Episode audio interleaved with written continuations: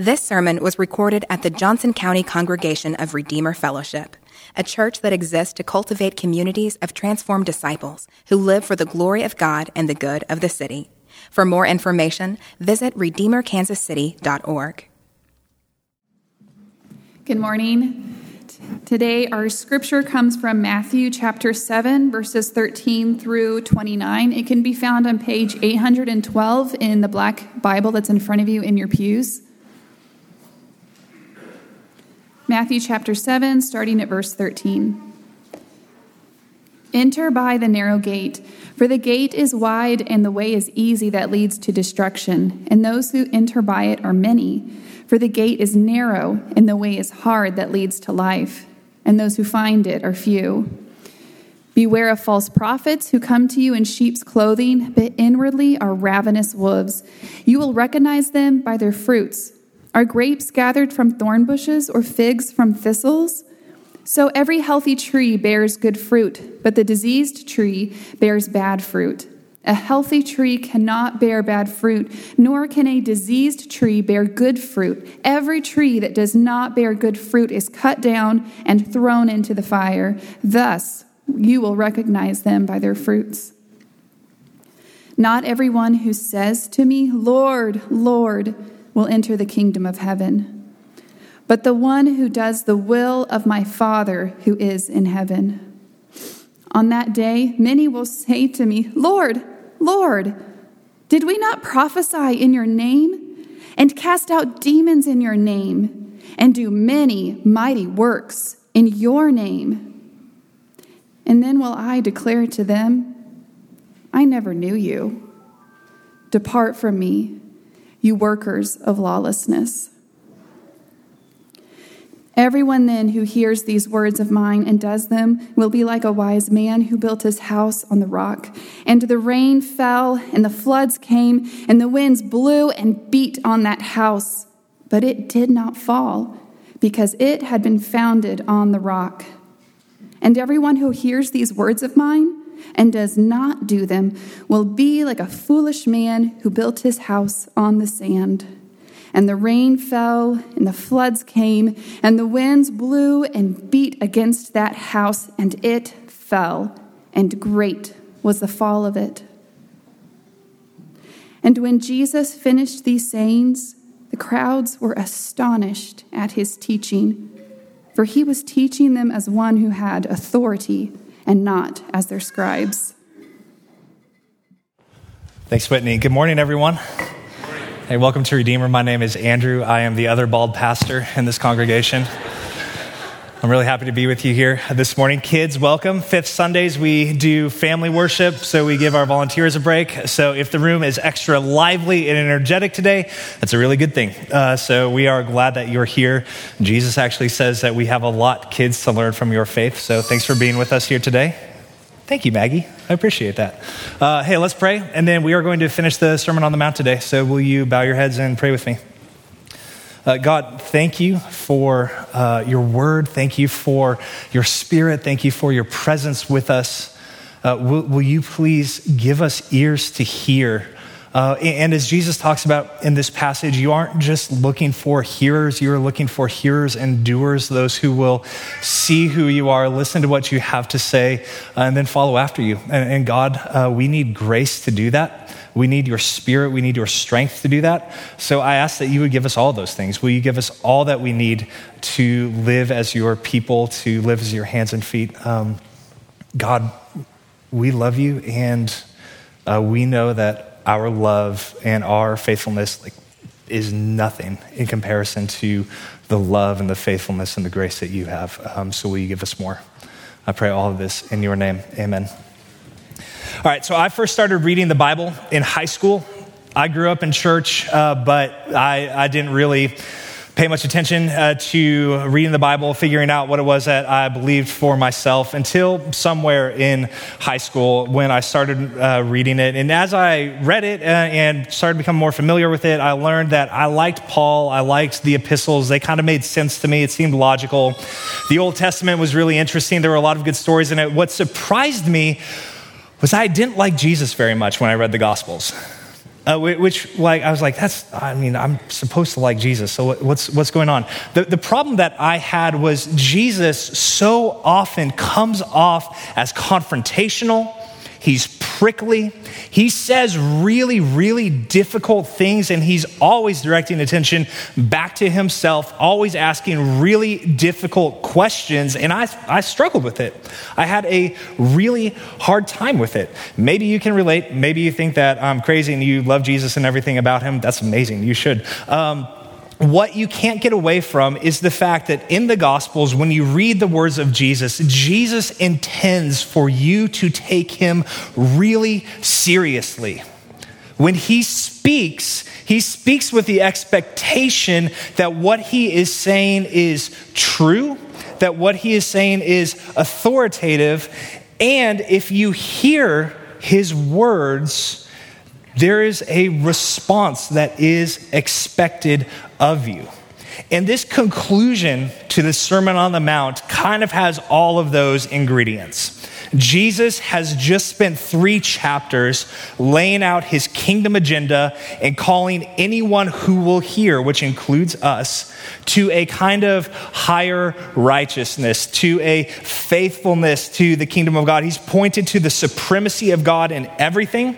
He's called us to live our lives before his eyes alone, to structure every single aspect of our lives spiritual, financial, relational, emotional around what God values and around what God calls good. And as he does this, Jesus makes really beautiful promises, right?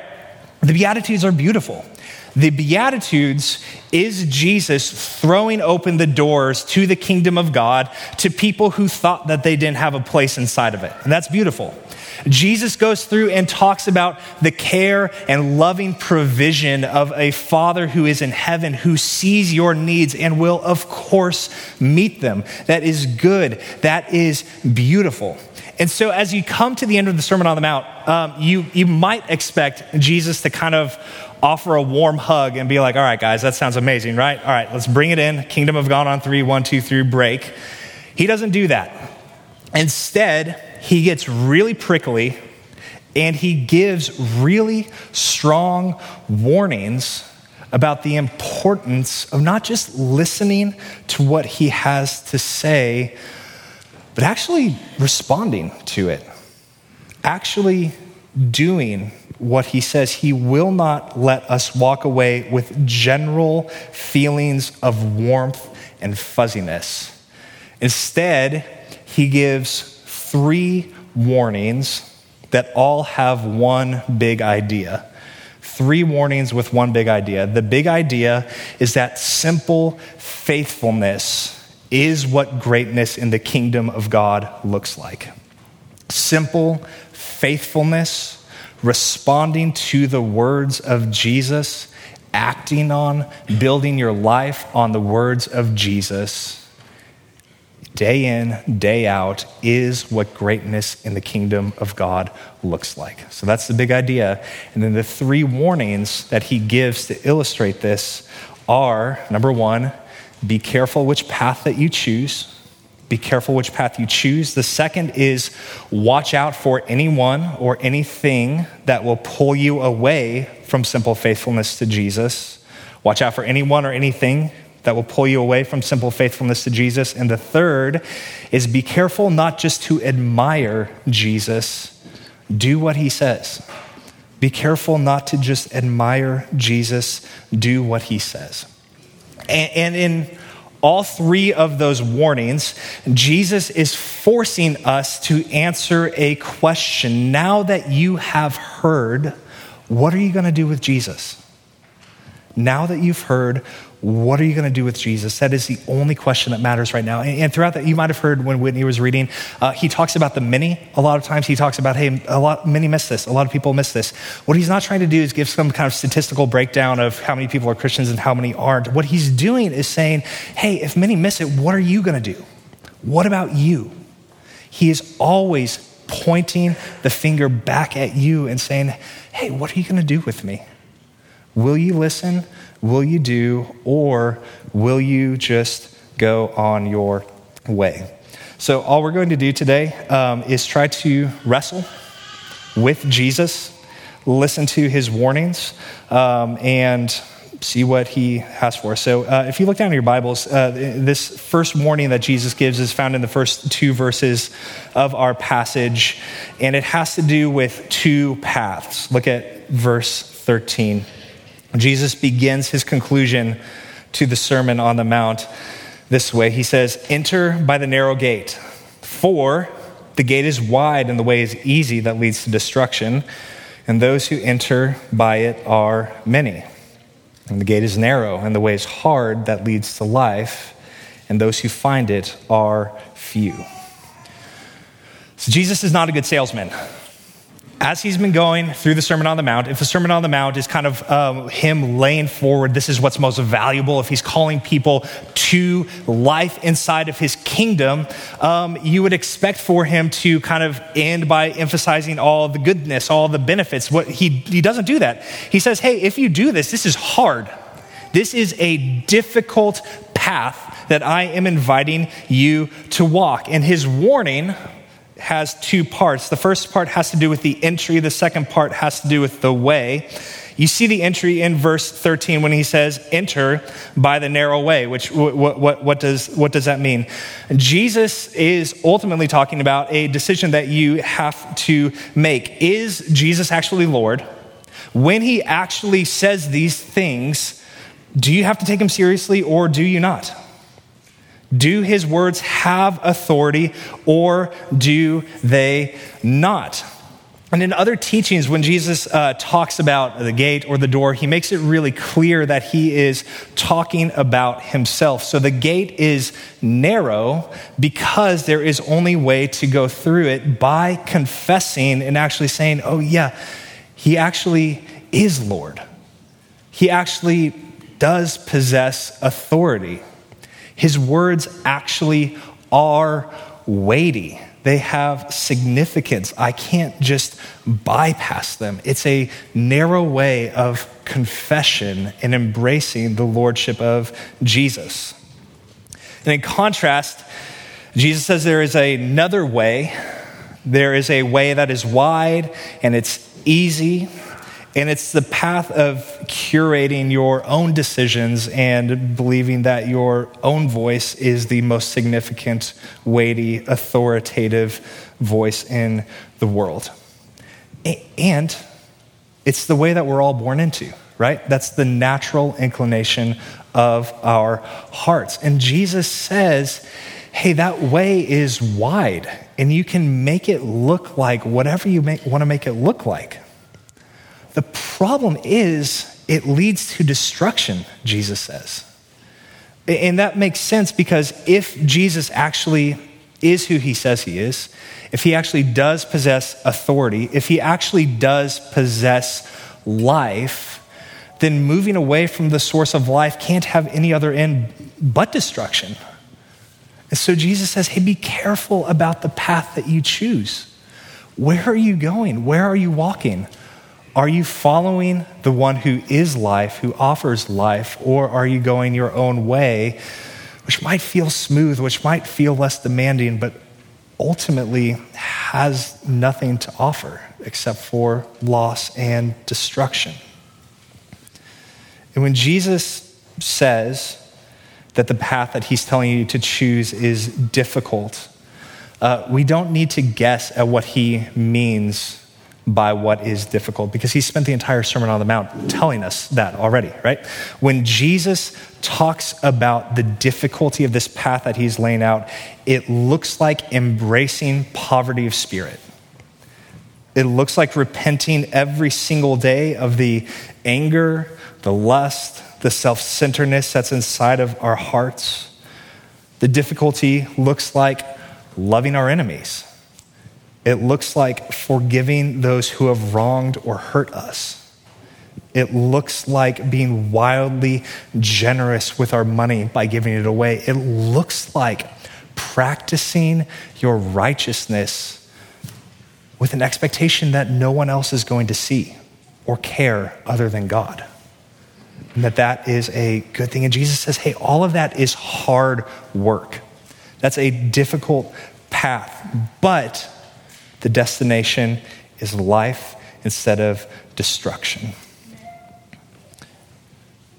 And not many people find it, he says. There, it's easy to miss. It's easy to get off track, which, which, which means, if what Jesus says is true, that there are going to be times that living according to the values and the ways of Jesus put you at odds with other people around you. Maybe even with people that you love and really deeply respect. Frederick Bruner, who is a New Testament author and scholar, um, in talking about these verses, says that to be a disciple, to, to do what Jesus is asking you to do in these verses, is to put yourself in a moral minority. Everybody does it is not a helpful criterion for Christian ethics. And so, if you're a Christian, if you, if you are one who has claimed the name of Jesus, that you, you think, hey, I have gone through this uh, narrow path, I'm trying to walk on this road, Jesus does not uh, give this warning to uh, make you feel good about yourself that you got it when everyone else misses it. What, what he's doing is pointing you back to your need for grace every single day. Say, hey, this is a rough journey. This is a difficult road, and you need the sustaining grace of Jesus to walk with you on the way. So, Jesus wants you to hear this, to remember who you are, to remember the path that you're on, and say, God, I, I need you every single day. That's why Jesus taught us to pray for God to provide for us every single day in the Lord's Prayer, which is also in the middle of the Sermon on the Mount. He's given us all the tools that we already need in this sermon. Say, God, give us every day our daily bread. Will you help us to forgive our enemies? Will you forgive us our debts? That's what walking on the way looks like. And if you're not a Christian, Jesus is not going to let you get away with just admiring him. He's not going to let you get away with just saying, man, Sermon on the Mount, it's amazing what the world would be better if we all loved our enemies. He's, he's, he's going to bring you, he's going to confront you.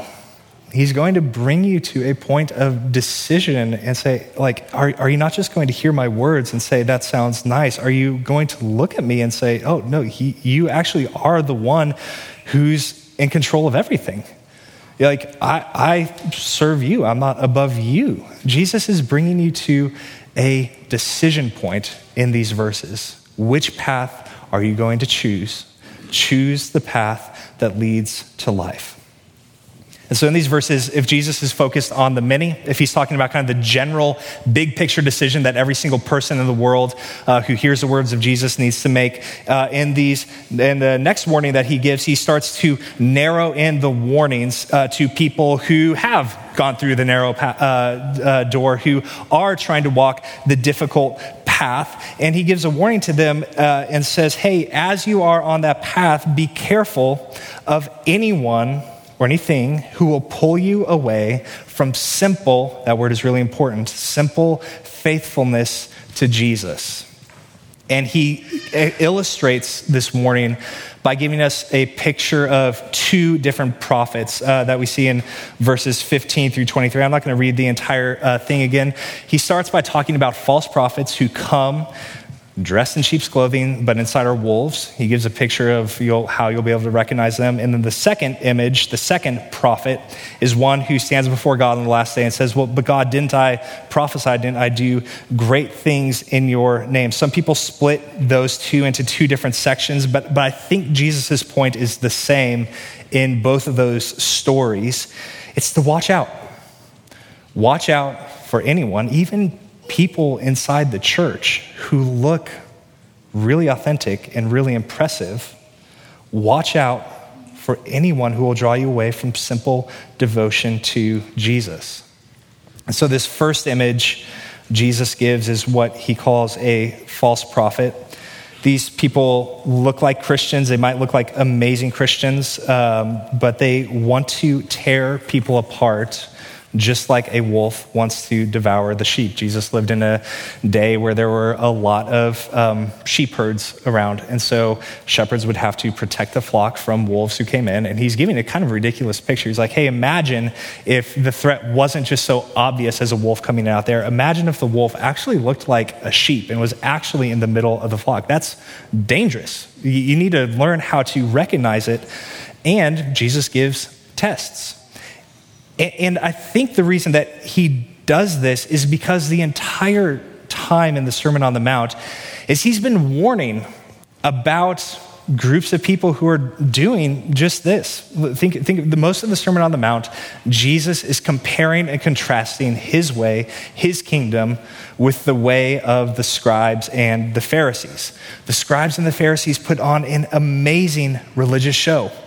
They did so many of the things that God commanded, but Jesus says the problem is their hearts are really, really far from God.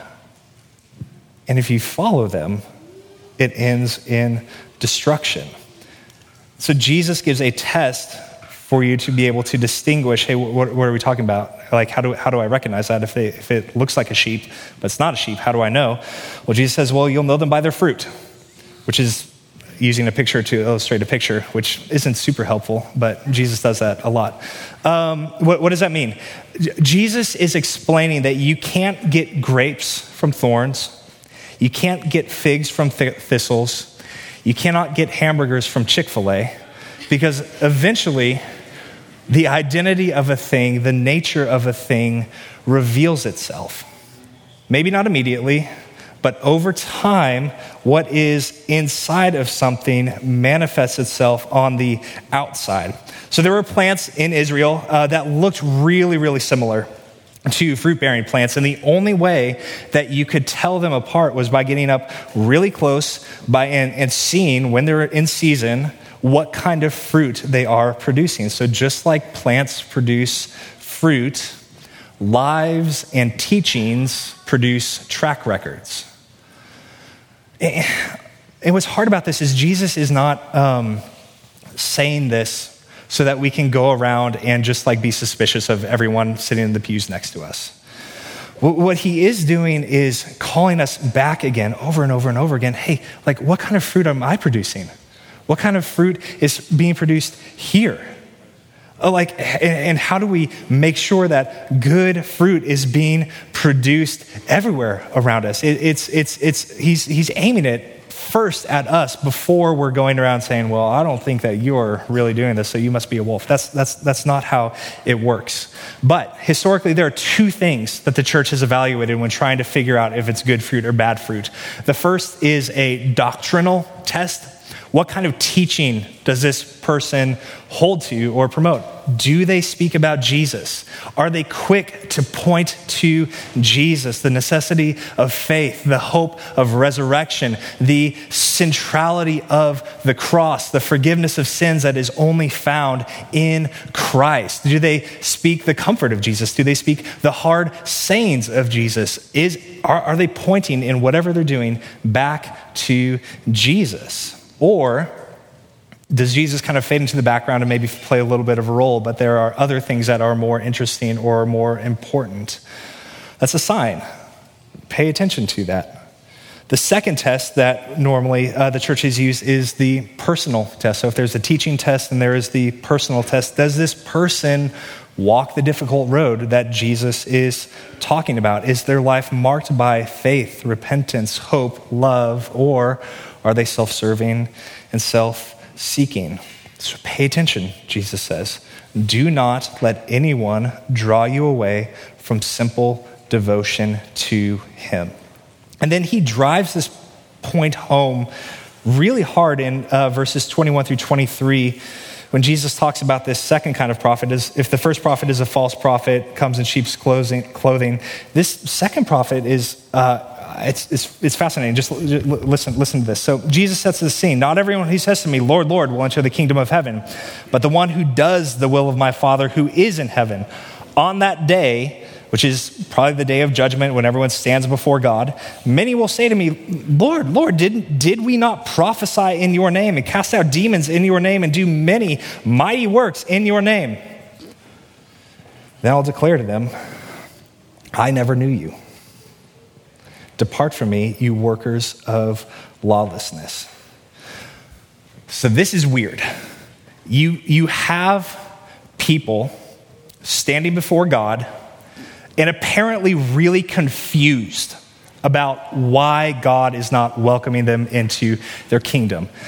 They're, they're saying the right things, right? They're saying, Lord, Lord, we're, we're acknowledging that you, you are Lord. And then they can even point to a really long track record and resume of all the amazing spiritual things that they've done in their lives. Like, God, God didn't we prophesy? Didn't, didn't we speak for you?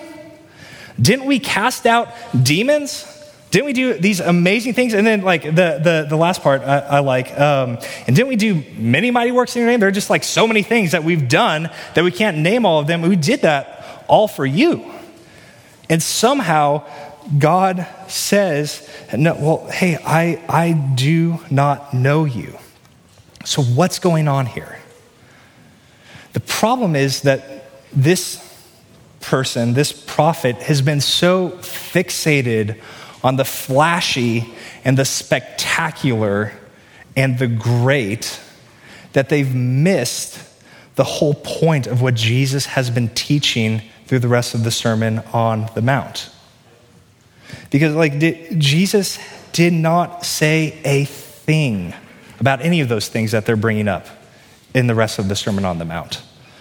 They, these people have been focused on achieving the spectacular practicing their righteousness before men instead of before God. And they, in doing that, haven't actually done a single thing that Jesus actually asked them to do. Maybe because it felt too small or too insignificant or not great or important enough.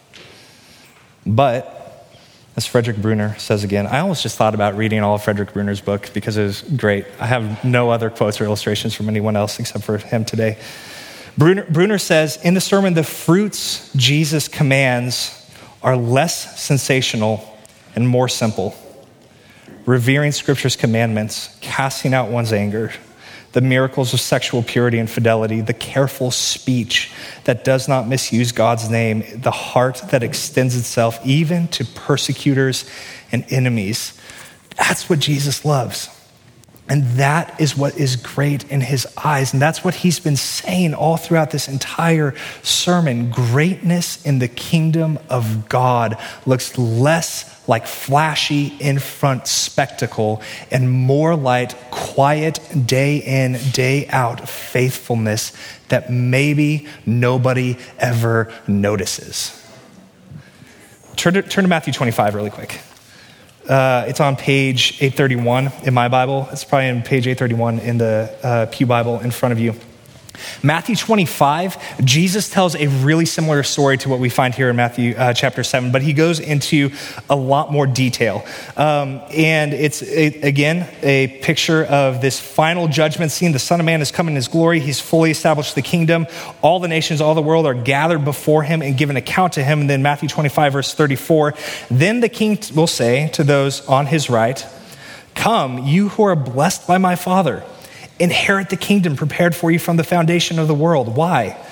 For I was hungry and you gave me food. I was thirsty and you gave me drink. I was a stranger and you welcomed me. I was naked and you clothed me. I was sick and you visited me.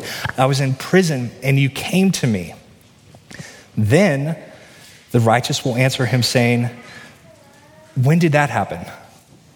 Lord, when did we see you hungry and feed you, or thirsty and give you drink? And when did we see you as a stranger and welcome you, or naked and clothe you? And when did we see you sick or in prison and visit you? And the king will answer them Truly, I say to you, as you did it to one of the least of my brothers, you did it to me. Do you see the difference between those two responses?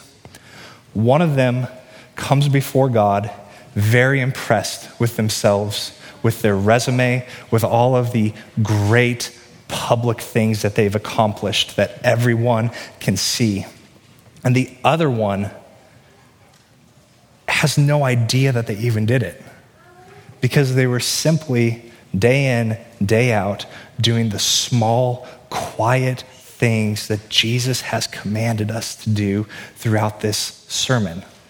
And that Jesus says, is what is great in his eyes. That is what is great before the eyes of God, which means moms who feel overwhelmed when their kids are out of control every single day and no one else sees you. Faithfulness and love to your children is great in the kingdom of God. That means for single people in the room who are stewarding your singleness in a lot of different ways, maybe with disappointment, maybe it doesn't mean that much. Faithfulness to Jesus is greatness in the kingdom of God. It means for dads, patience and humility is great in the kingdom of God. It's the things that don't get a lot of attention, but actually sustained over time change everything.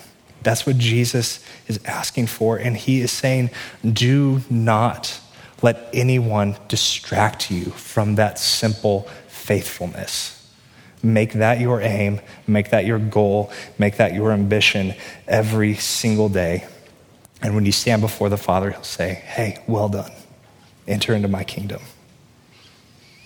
So there are two paths. Be careful about which path you choose.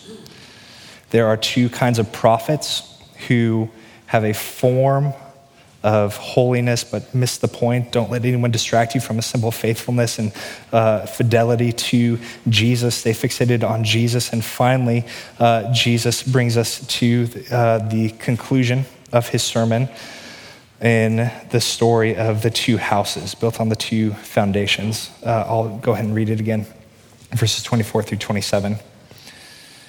Everyone who hears these words of mine and does them, will be like a wise man who built his house on the rock. And the rain fell, and the floods came, and the winds blew and beat on that house, but it did not fall because it had been founded on the rock. And everyone who hears these words of mine and does not do them will be like a foolish man who built his house on the sand. And the rain fell, and the floods came, and the winds blew and beat against that house, and it fell, and great was the fall of it. So Jesus again narrows the focus. He's been talking about the general decision that everyone needs to make. He's been talking about the dangers that exist within the community of faith, within the people of God. And then finally, he's going to end by pointing to the dangers that exist inside of your own heart, in your own soul. And the danger is to just listen to what Jesus has to say and then not actually do anything with it, to simply go about your way. And Jesus is not looking for listeners alone. He's looking for people who will listen, who will hear, and then will obey. He's looking for hearers and doers. And in, all these warnings, Jesus wants us to examine ourselves. How will I respond to him? What am I going to do with this? The danger is that we'll hear the words of Jesus and then go on our way unchanged. We won't do anything with it. We'll think it's worth considering, um, but life is really busy. And the world is really different now than it was 2,000 years ago when Jesus spoke it. It's not really practical Jesus says that a response of mere admiration or interest is building on a foundation of sand that cannot stand when winds blow. I'm reading a book right now about the 1900 hur- uh, hurricane in Galveston, Texas. Um, I didn't know much about this. I just randomly picked it up from the library. In the late 1800s, Galveston was in competition with Houston to see which city would become the kind of premier city uh, on the coast in Texas. So, massive competition between them. They're trying to build up, attract business, attract uh, shipping, trade, all of this. And Galveston is located in a really interesting point. It's like a small sandy island that is right at sea level.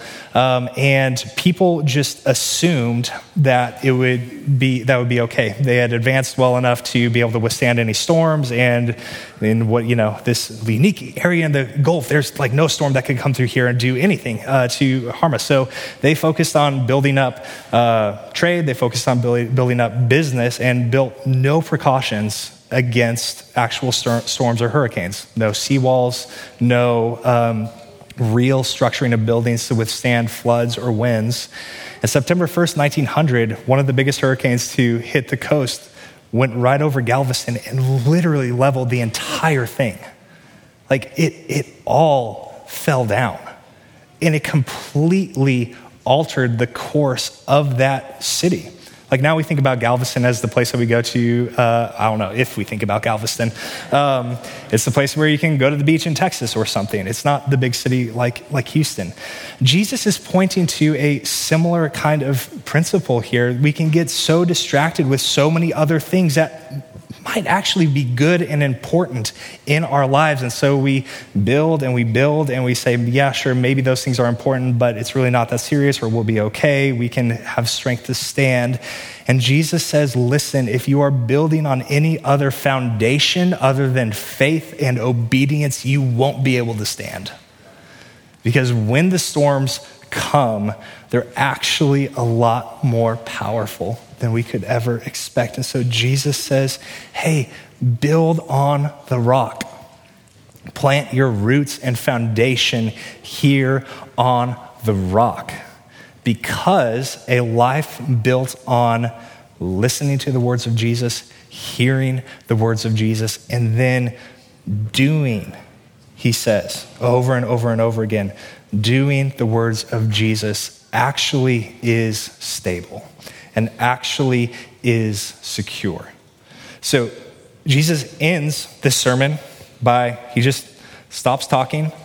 He says, Great was the fall of it. And he stops talking, gets up, walks down the mountain. The crowds were astonished at his teaching, for he was teaching them as one who had authority and not as their scribes. And he does that to, again, leave us with questions. Are we just going to be hearers, content to listen and go on our way? Or will we take seriously what he has to say and orient by his grace everything in our lives around following him? What are you going to do with Jesus? How are you going to respond? Will you listen, nod, go along like nothing else happened? Or will you, by faith, grab a hold of him? And why should you grab a hold of him? The reality is that none of us are going to be able to do all of this, right? Uh, we are pretty hopeless. The next time that someone harms you, it's going to be really, really difficult for you to forgive them. And you might not. But as Jesus goes throughout the rest of the book in Matthew, he demonstrates that he's actually the one who does everything that he talked about in the Sermon on the Mount. He is faithful to the commands of God, even to the point of death. He sets aside his own privilege. He sets aside his own power for the sake of others. He embraces poverty of spirit. He lives his life before God alone, regardless of the cost. He goes around healing the sick. He conquers death through the cross, and then he raises again to newness of life after three days, founding and establishing this kingdom. And it's the kingdom that he's already thrown the doors open to. So he's saying, hey, come in. Grab a hold of me before you do anything else. Don't perform your way into the kingdom. That's not what Jesus has been saying throughout this entire time. He's saying, Look, I've done all the work. I can heal sick bones. I can heal sick hearts. I can make you new. So come in to my kingdom and then live like it's actually true. And so we come here uh, every single week to hear his words, to be hearers to learn how we can live as his disciples in the word in the world.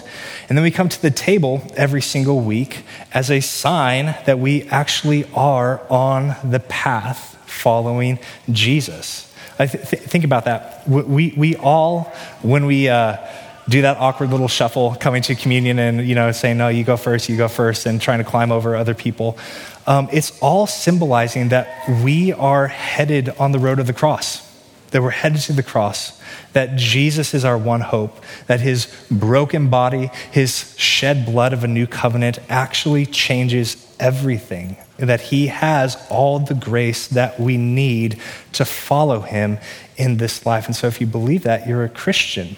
I want to invite you to come and take communion with us. Communion is open to all of those who claim the name of Jesus uh, here at Redeemer. Uh, if you are not a Christian, we're really glad that you're here with us. We have uh, prayers in the back of our pews that I'd just invite you to spend the next few minutes as the rest of us come to the table.